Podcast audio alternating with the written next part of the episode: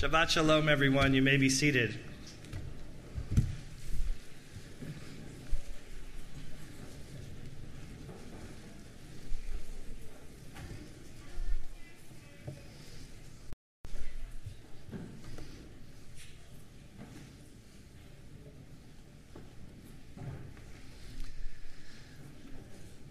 There are many values that are found in our tradition, in Jewish tradition. Some seem to rank a little higher than others. So let's name a few that seem to rank high.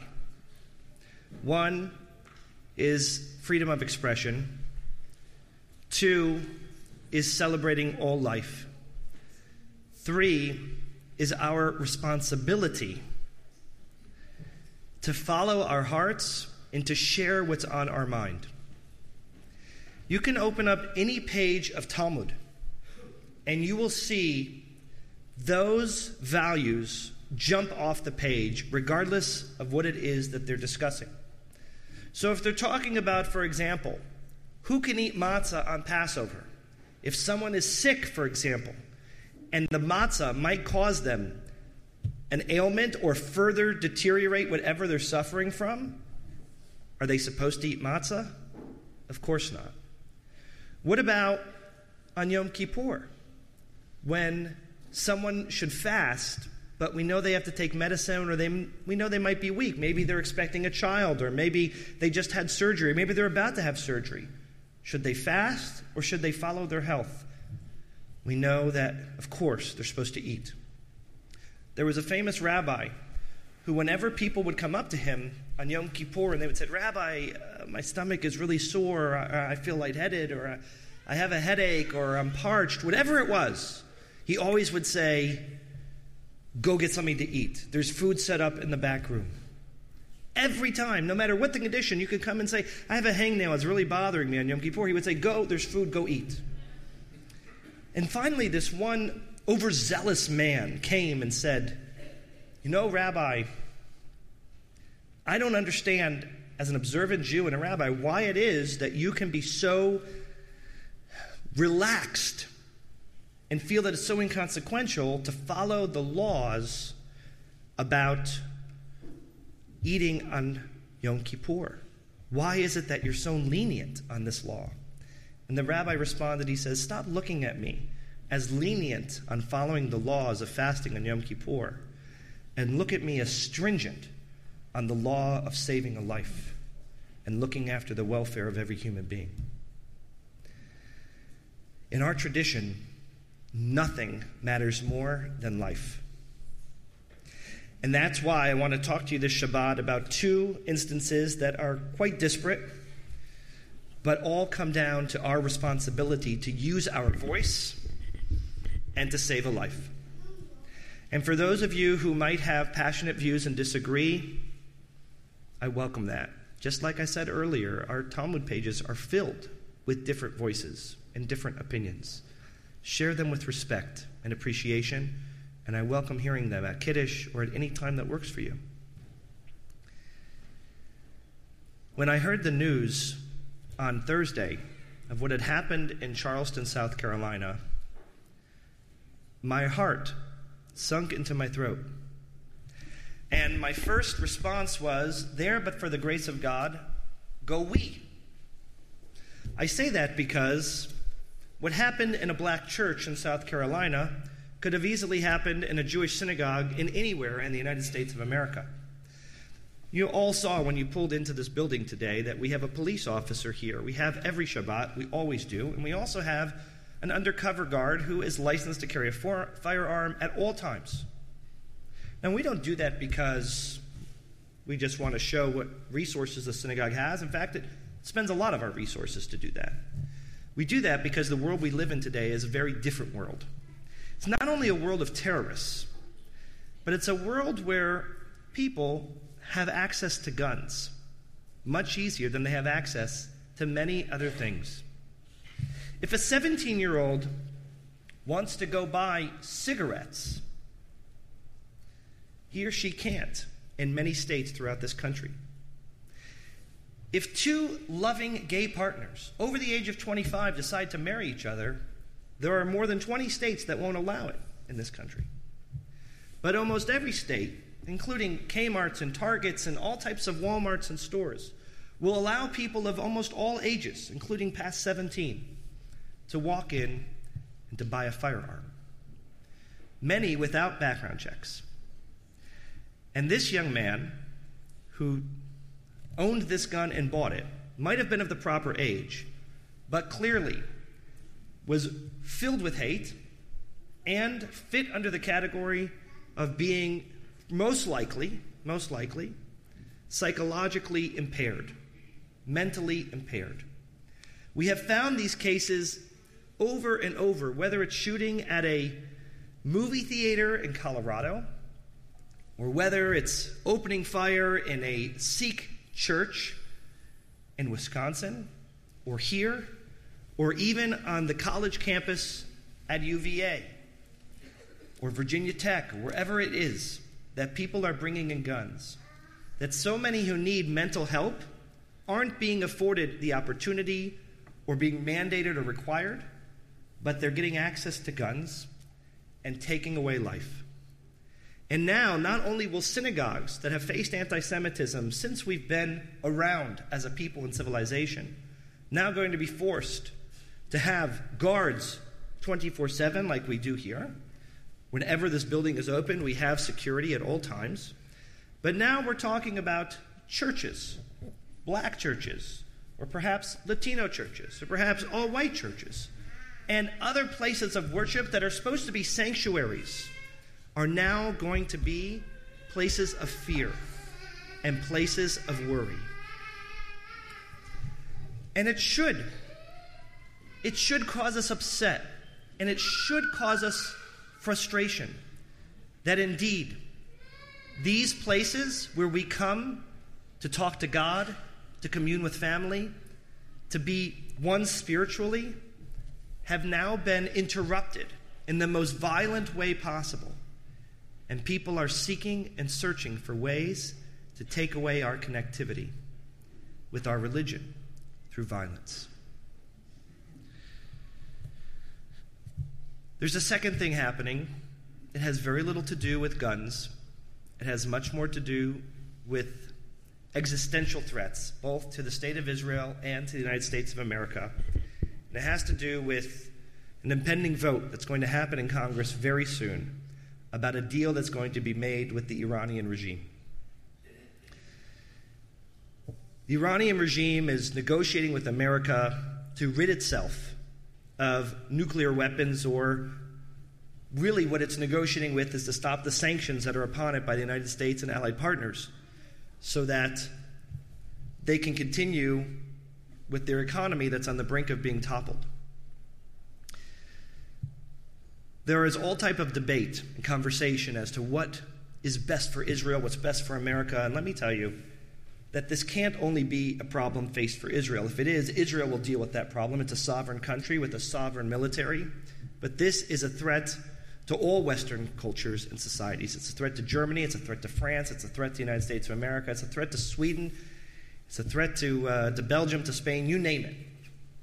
It's also a threat to all Arab countries, whether they're friend or foe.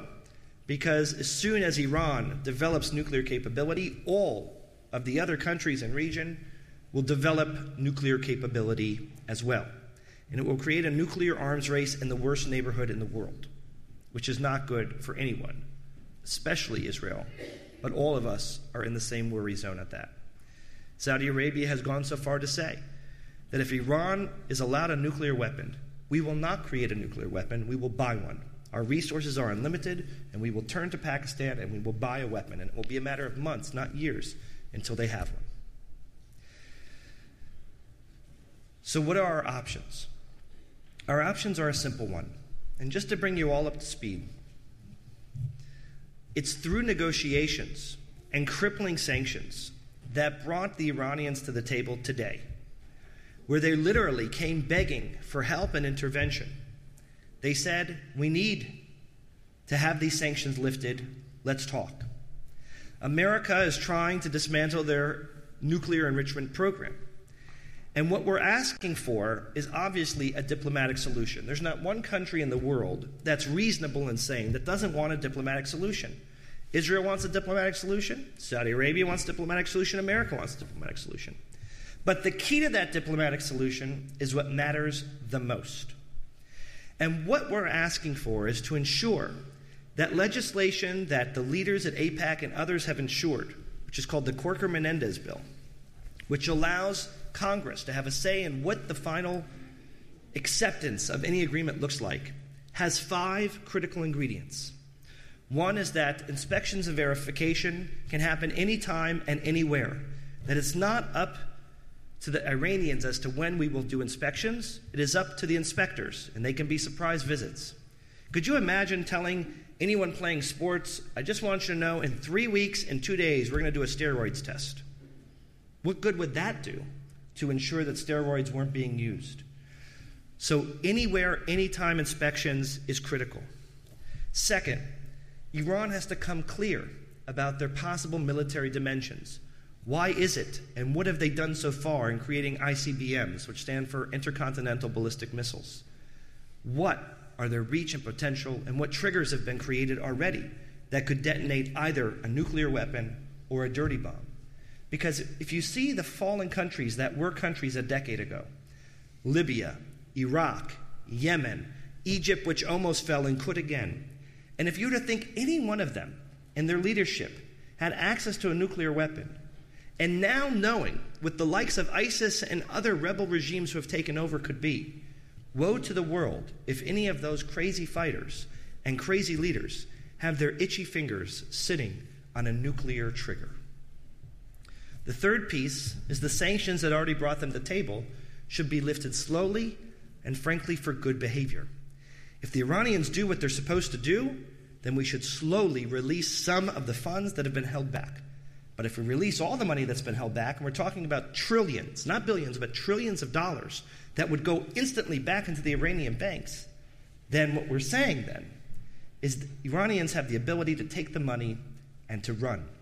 And what we want to ensure in this deal is that it leaks back slowly based on good behavior by the Iranians and based on the dismantling of their program, inspections, and coming clean. The last two ingredients go together, and that is we can't have a program or any agreement that allows the Iranians with breakout capability 10 to 15 years later. Meaning, it might be nice to say, okay, you can't enrich uranium for 10 years, but you have a one year breakout capability 10 years from now. I used to think 10 years was a long time until I had kids. And now I see 10 years goes by in the blink of a minute. It is nothing 10 years. And in the history of a country or the United States of America and the regimes that happen, it is nothing it is very little time. And what we need is to ensure that Iran is not given any form of breakout time in any reason. The least amount of negotiable time should be something to the amount of 70 to 100 years. Because then there is great possibility and significant regime change, and that's enough time for process and change to happen for us to renegotiate in 50, 70, or 100 years. And last, and perhaps most important of all, is that every single centrifuge that has been spun and made around, every single one of them, should be absolutely dismantled. There shouldn't be one left, or else we can't ever be sure of verifications or their intentionality or what it's going to be used for with the other points. So, what do these five points about Iran and guns have in common? In the Torah portion we read today of Parshat Korach, we learn about a Jewish value that's critical but misplayed. And the Jewish value that's critical is the value of life and the value of using our voice, which we find on every single page of the Talmud, as I told you when we started. That is mission critical to who we are as a people and what it is we stand for. We value life, we protect life at all costs. We also realize that as Jews, we have a responsibility that is an ethic to who we are. And that is, we cannot be passive. We must be active. And for that, the likes of Korach and Pinchas need to be celebrated. The likes of the leaders who stand up and use their voice passionately for what it is they believe in need to be supported. Our senator from this state said it best Cory Booker when he said, Democracy and being part of a religion and sharing what you believe in is not a sideline sport. It's something we all have to engage in. And we can't expect a change to happen by yelling at a television set. We actually have a role. And I give a lot of credit to Korach, not for the way he went about what he went about, but for the passion he felt to look to make change. That matters. And if you, just like me, are totally fed up with the idea that any day at any time a gunman can walk into your kid's school, your place of worship, your grocery store, or when you go out to the movie with your partner, your friend, your kids, because they have access to that gun, and you have not used your voice to say, we require background checks. We require a 14 day waiting period. We require all types of mental evaluations before guns are giving out, and you don't speak to your senators and your congresspeople, and you don't use your voices, then you are complicit in the problem. And shame on us, shame on me, and shame on you. I'm not trying to take guns away from people who want to use guns. You want to go hunting? Go hunting. You want to protect yourself? Protect yourself. But plan your hunting trip. Take a month to plan it. So if you need a gun, we're going to spend a month doing a background check on you and your history and your records of arrest before we're handing that gun that could do such harm over to you. And we have a voice in it. And if you, if you believe that everyone should have a gun and we don't need a background check, then use your voice too. I passionately disagree with you.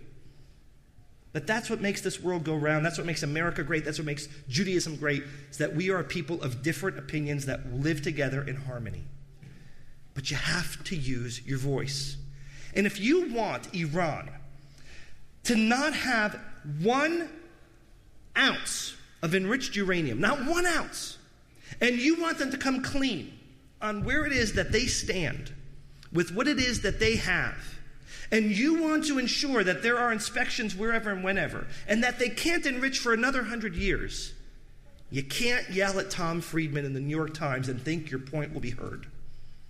You have a responsibility to talk to the legislators that ensure the deal and to make it happen. And don't say, it's just my voice, it doesn't work. Because I'm going to tell you all a little story from history. And here's the history it's three months old. Three months ago, we asked those who were passionate about Iran to ensure that the Corker Menendez bill would pass. And that is a bill that very simply says Congress had a say in sanctions that brought Iran to the table, and Congress should have a say. They should be able to vote up or down on any deal that's going to be passed with Iran. It shouldn't live only in the executive branch. That's what they said. And we were hopeful that it would pass 51 to 49, knowing then the President of the United States could veto it, which we knew he would. Just so you all know, because you used your voice, because you used your feet, because people joined me and others in going to AIPAC and making a trip to Washington and talking to our legislators, that piece of legislation passed 98 to 1. 98 to 1. Now, if you're good Jews, you're all going to say, well, who was the one? The one was Senator Tom Cotton. And it wasn't because he wanted to take away the sanctions or wasn't on our side. He thought the deal was too lenient. So, in essence, it was unanimity. When was the last time you saw unanimity in Washington, D.C., ladies and gentlemen? And there was unanimity because you used your voice. Korach used his voice, but he used it in the wrong way. He was, as Annalise and Mark explained, he was a vigilante. He tried to take the law into his own hands, and we have no place where that is acceptable in our tradition. And we don't accept that in our country. We don't accept it, accept it with those who want to change the racial composite of this country. They don't want to change it with those who want to overhaul the way the police work. We don't accept vigilantism, but we do accept praying with our feet, as Abraham Joshua Heschel said, and telling people where and how we can make a change. And if you're fed up, like I'm fed up, with the way guns have taken away so many of our liberties, like the liberty to pray and study in a church, or to pray and study in a synagogue, or to send your kids to school, or to watch a movie. because that's our liberty also, then don't sit back. Use your voice, use your feet, say something and do something, and be part of the difference that makes a change because you can. And if you are worried about Israel, America, Western civilization, Western European countries, do what Korach did, but do it in the right way. And use your voice. And stand up and go to Washington with me, call up your legislators, send an email, drop a note, and tell them a good deal matters. And don't say, no deal is better than a bad deal. That might be true. But a good deal is our best option. It's our best option today.